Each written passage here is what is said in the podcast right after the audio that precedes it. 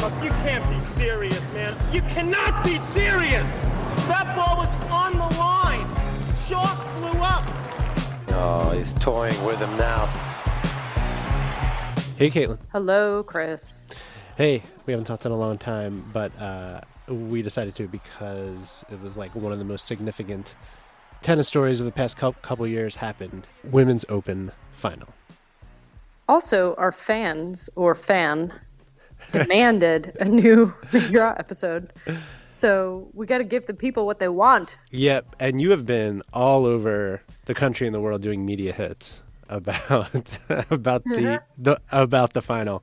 So uh, I just wanted Yeah, I'm actually taping this from my plane, from my Racquet magazine plane. That's all I do now. Is just appear on media uh, hits. Right, It's pretty do you- It's pretty glamorous. I heard one guy talking about how you know when you do it enough, each tape get like the take your take on what happened just gets hotter and hotter. Like the takes get hotter and hotter because you feel like you have to.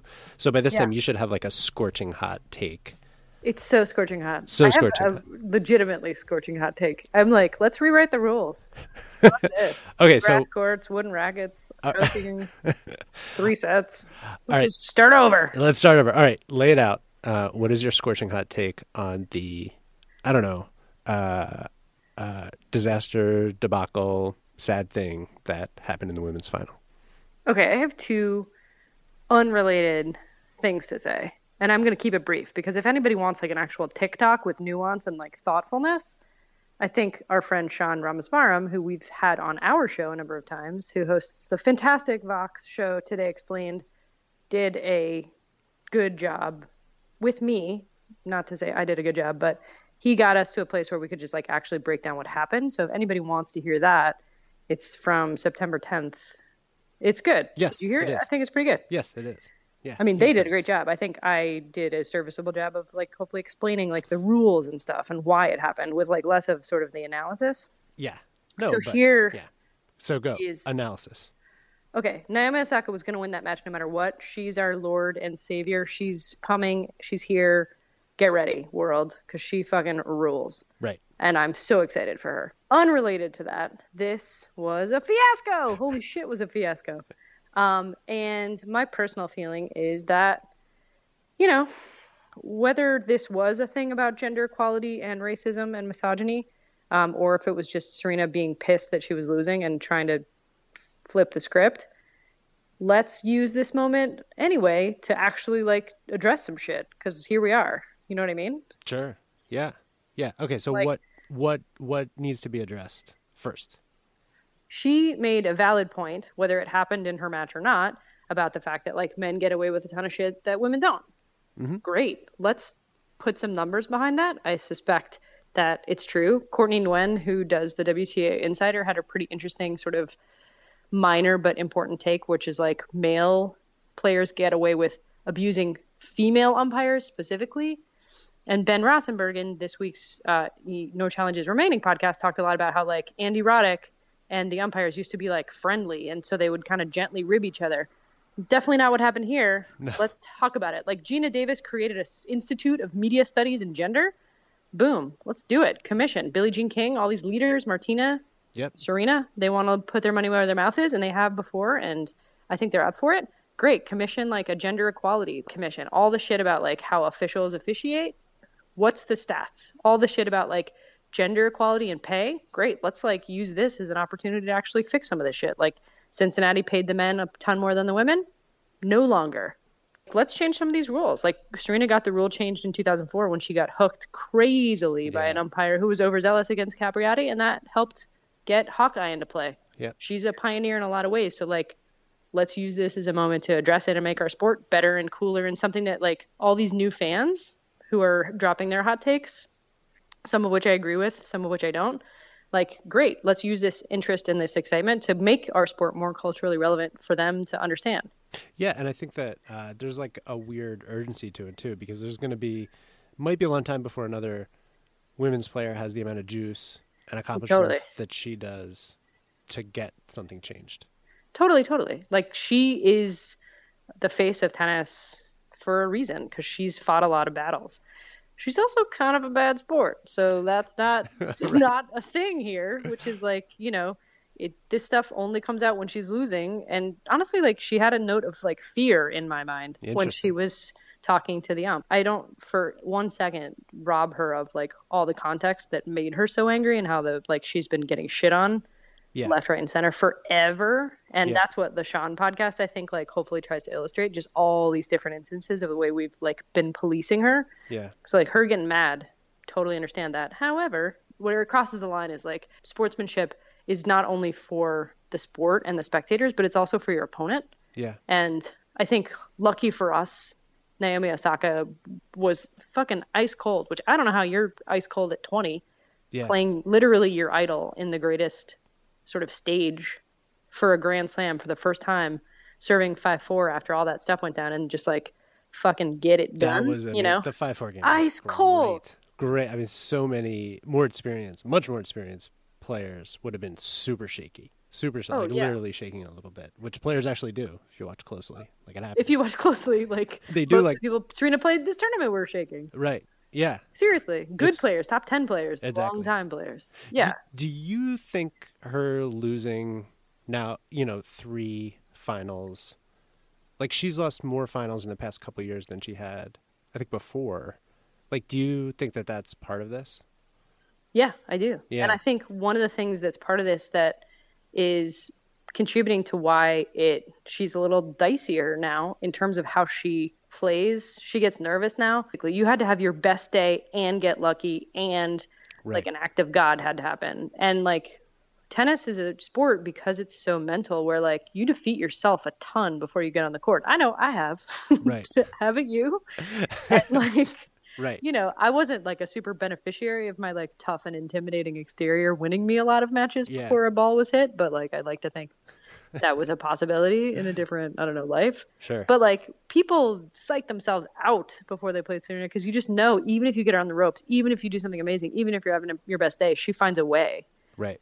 And like I think there's a bit of desperation now f- eh, from her to that that feeling is gone. And I think it's an interesting we're seeing a much more you know fallible human being in the tennis sense. And what was a little disappointing for me, and again like please listen to the Sean Rameswaram podcast if you want to hear me be extremely sympathetic to Serena and like catalog all the ways that she's had to eat a ton of shit. And what I was sort of excited about was in this latest iteration of her brand, the mom stuff, the strong female, the person who transcends sport, who can bring us together and bring in new fans and get, you know, this cultural relevance. I was hoping she would be above this. Right. Does that make sense? Do you mean like kind of like slide in the rankings gracefully, like Federer did for a while? Billie Jean King came out to defend her and said this was totally the result of sexist uh, officiating, which, like, again, I'm not sure that that's true. I wish we had the numbers. Yeah. Um, and a lot of people have made a lot of hay out of the fact that historically men get have gotten away with a ton. However, on the other hand, like this umpire does like play, you know, he's a ticky tacky umpire. He calls a bunch of shit. He called a bunch of shit on a bunch of other players, Right. male players, for coaching in this tournament. Right. Um, Right. like Billie Jean King has this like famous saying, champions adjust. Yeah. my hope is like she after coming back from maternity leave and taking some lumps and everybody who doesn't know this like Naomi Osaka beat her pretty soundly in Miami in the Yeah. first round in the in the spring and like granted that was closer to when she had just come back it wasn't full force Serena but it was still comprehensive It's still comprehensive from a 20 year old, especially. from a 20 year old 100% so like i don't think it's this it, like i want to see serena stay in that mode where she's magnanimous and gracious not because it's fair to expect that of her and she has done a lot of work and so much work against a lot of in the face of a lot of bullshit. You know people are like oh what about roger federer? He's such like a gentleman of the game except this one time when he told an umpire to fuck off. Like i wish that umpire had gotten in his face. Like federer is not a very good loser actually. To me sportsmanship is so so so so important that i really get bothered when it crosses a line not because of like i'm a pearl clutching tra- traditionalist just because i feel like it's not cool to your opponent Right. to, to to do anything that might interfere with them i would feel heartbroken right now if that had derailed naomi osaka and she had every reason to get derailed i don't know how honestly i don't know how she didn't and so that actually was more of the accomplishment not beating serena at the US Open, just like keeping her shit together. She should get a second Grand Slam for that.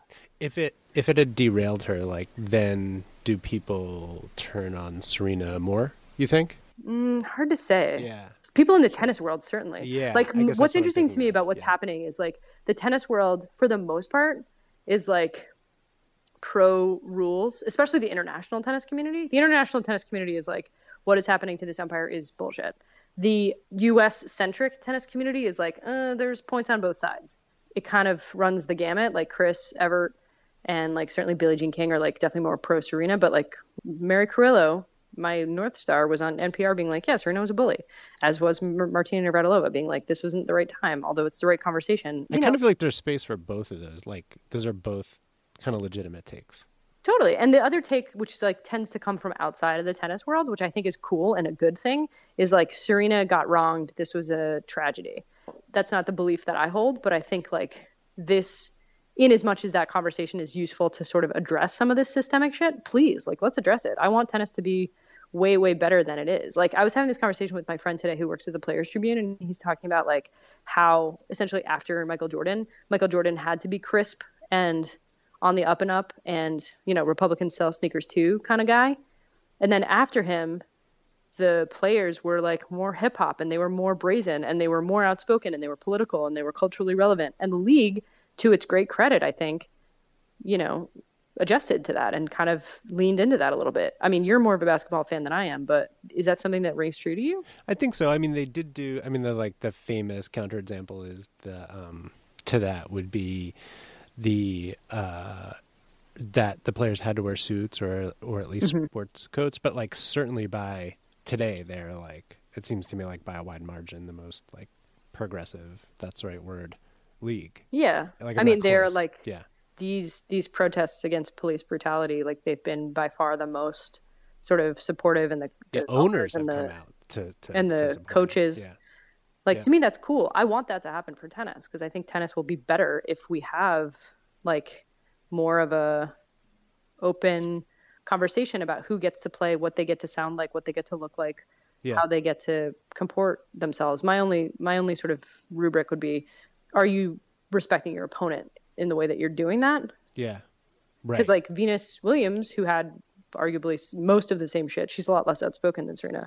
So you know she had a lot less blowback. But in terms of like wearing braids, getting called um, the N word at Indian Wells, Yeah. um, you know, dealing with the blowback against their parents, their coaches, you know, this kind of stuff. The only take that I would think was fucking terrible was did you read Sally Jenkins? I didn't. What was that? Sally Jenkins wrote, you know, she, she famously wrote- co-wrote that book with Lance Armstrong. Right. Yep.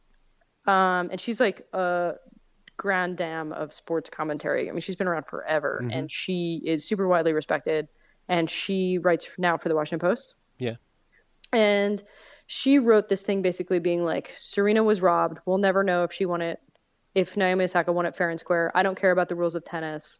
And like, it was the one horrible take to me that had absolutely no co- sports context whatsoever, which to me, it is necessary to put this in the context of sports. It's not just, you know, if you heard Serena's speech after the match being like, I did, I'm doing this for all women. It's going to be easier for the ones who come after me. That sounds awesome. But then you pair it with like video of her freaking out Yeah. and her opponent trying to keep their shit together, and it takes on a different, more complicated context. Yeah. And like Sally Jenkins just wanted to talk about it without that context. And that's how people are like, oh no, Serena Williams was robbed uh, of this Grand Slam. This other girl didn't even deserve it. And it's like, whoa, whoa, whoa. I don't think that's whoa. like a yeah. I don't think that's. I don't think you could watch that match and think she was robbed. Like on top of like that's all part of how you play the match is having like a crazy meltdown. like that's part of it. Right. Yeah. For sure. Yeah. And like part of tennis is like keeping your shit together. And part of it is like, yeah, it's harder for her because she's been dealt with a lot more shit by a wide margin. Right. But at the same time, it's like, uh, those are that's how we've established the game. And so like let's so here okay, ready for my takeaways, my Yes. controversial hot takes. Mm-hmm. On court coaching for everyone, allow it all the time. Yeah, I think they should be able to like stand in like the back corner of the court, like they do when the players warm up, like holding the racket against their Oh yeah, holding the Yeah. directly against their chest. Yeah. That's a great look. Plus it'll be cool looking. Right. It would it would be cool looking and just like yeah, I th- like I'm for like radically 100% for coaching and I think that when people look back at this incident they'll be like flabbergasted that it started with uh, that it was kicked off by a coaching thing. Because like I Totally. hope, I hope in ten years it'll be like a closed question. For sure. I mean, we've panned to these coaches in the audience anyway. Like, why don't we just like get them involved? Because they're already pretty much involved all the time. Like Yeah. Caroline Wozniacki, to my knowledge, has never ever played a tennis match without her dad like telling her what to do. Yeah, and also it's like, She gets called for co- coaching violations all the time. and the only the only reason, like Didn't think would- you I was gonna pass up an opportunity to shit on Caroline Wozniacki. That's right. right, right. I'm sure there are like dozens of other players who you could say say that about.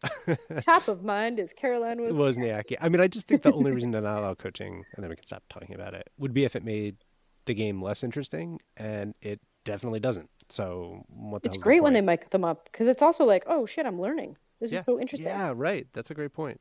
Like only WTA matches, only outside of slams, are now currently where coaching is allowed. But like, make it for everything. It's awesome. Yeah. It's smart. I will learn something too. Like I love when coaches on other in other sports, like when you can hear what they're saying. Like it's fascinating. Yeah. Okay, hot take number two. Yep.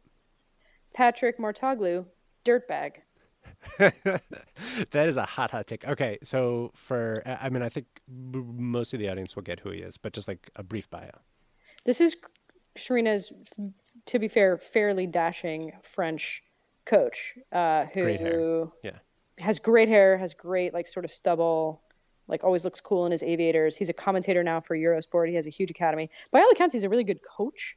Uh, I watched that Serena documentary on HBO, which is kind of butts, but like he comes across as like a thoughtful coach who's good at coaching tennis. Yeah. Dirtbag though, that guy's a fucking dirtbag. Just Google Serena Patrick Mouratoglou if you need to know what I mean. Why isn't he getting thrown under the bus? He caused this whole thing. By Yeah. all accounts, she doesn't even need coaching. So like, why? Where's the outrage? Yeah. No. I called him a dirtbag on Sean's podcast and this other Irish podcast that was really awesome called Second Captains. And they were like, uh, thanks for coming on. We had to edit out the part where you called Patrick Mouratoglou a dirtbag because we have strong libel laws. right. Well, you finally, you're on the main draw. You're unchained. You can just say whatever the hell you want about this coach. Exactly. It's Yeah. all uh, Caitlin uncensored. Hot take number three. Yeah, let's commission some studies, umpiring, and equal pay three set matches for everybody. All right. So okay. So why is that important? I think if you're going to talk about equal pay, one of the main differentiators is that, like, oh, but men play best out of fives in Grand Slam, so they should get paid more. Yeah.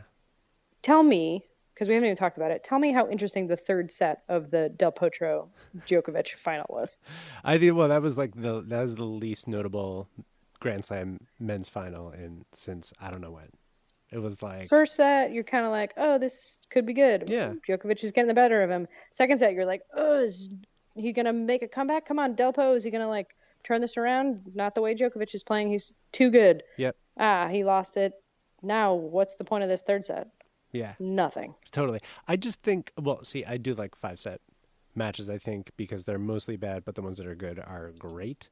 Great Uh, yeah, and so I just think it's like a I don't know. It just seems like a specious argument to say like they should make more because they play five sets. Like that would only be true if like does revenue increase because of commercial ads in those last two sets or something? Like I don't Yeah. understand. that again data let's get some data Yeah, right. And like, what if it's like I always turn the channel if it's like a runaway match and it's like an obligatory third or fourth set. yeah, But if it's like a fifth set barn burner, like I'll tune back in yeah, because I have enough tennis friends being like texting me, being like, "Get out, get on the TV, come on." right. You Those know? texts. like Dominic Thiem, Rafa Nadal, Nadal incredible match. Yeah. Second best match of the whole tournament yes, yeah, way and way more significant to almost everybody than the final. for sure. Way more. Um. So, and I feel like if we do equal pay, the the the money thing will be uh if we do best out of three, the money thing will be uh, squandered. Or we could just do like semifinals and finals or five sets or something, Okay, okay, right? Yeah, sure. Well, we have talked talked about that. I mean, I like five setters generally, but it is sort of hard to marshal an argument about not having five setters early in tournaments, especially when they uh, they sort of draw down the energy of the best players because they get Right. trapped in this thing against a pusher or something. You know, uh, that's kind of a bummer. I hate Caroline Wozniacki. That was red meat for you, Caitlin. related, related.